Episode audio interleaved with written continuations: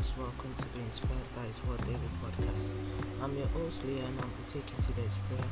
Today's prayer is taken from the book of Psalms, chapter 46, verse 1. I'm reading from the New Living Translation. God is our refuge and strength, always ready to help in times of trouble. Let's move on to the prayer point. Eternal Rock of Ages, I honor your majesty and give you all the praise due to you alone.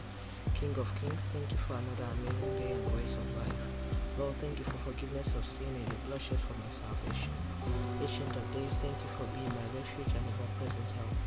Father, continue to be our divine protector in all areas and at all times. Lord, erase every form of danger that has penetrated into our community.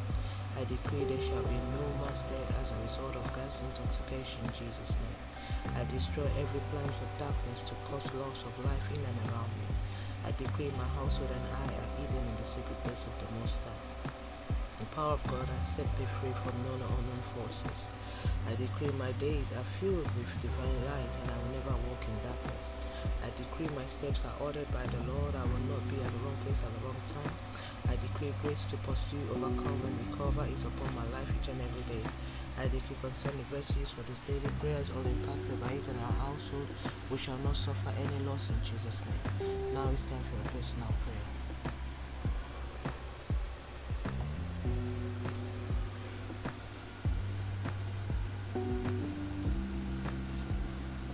So shall it be in Jesus' name. Thank you, mighty God, for answered prayers in Jesus' name. Let's move on to daily confession. Sin shall not have dominion over me. I am operating the power of the Word of God. I'm the righteousness of God in Christ Jesus by faith, as Jesus is my in this world. The Lord has given me a new word. He has opened a new dawn to me. My path shines brighter and brighter each and every day. Grace is speaking in my life. I am covered in the blood of the Lamb. I am untouchable for any works of darkness.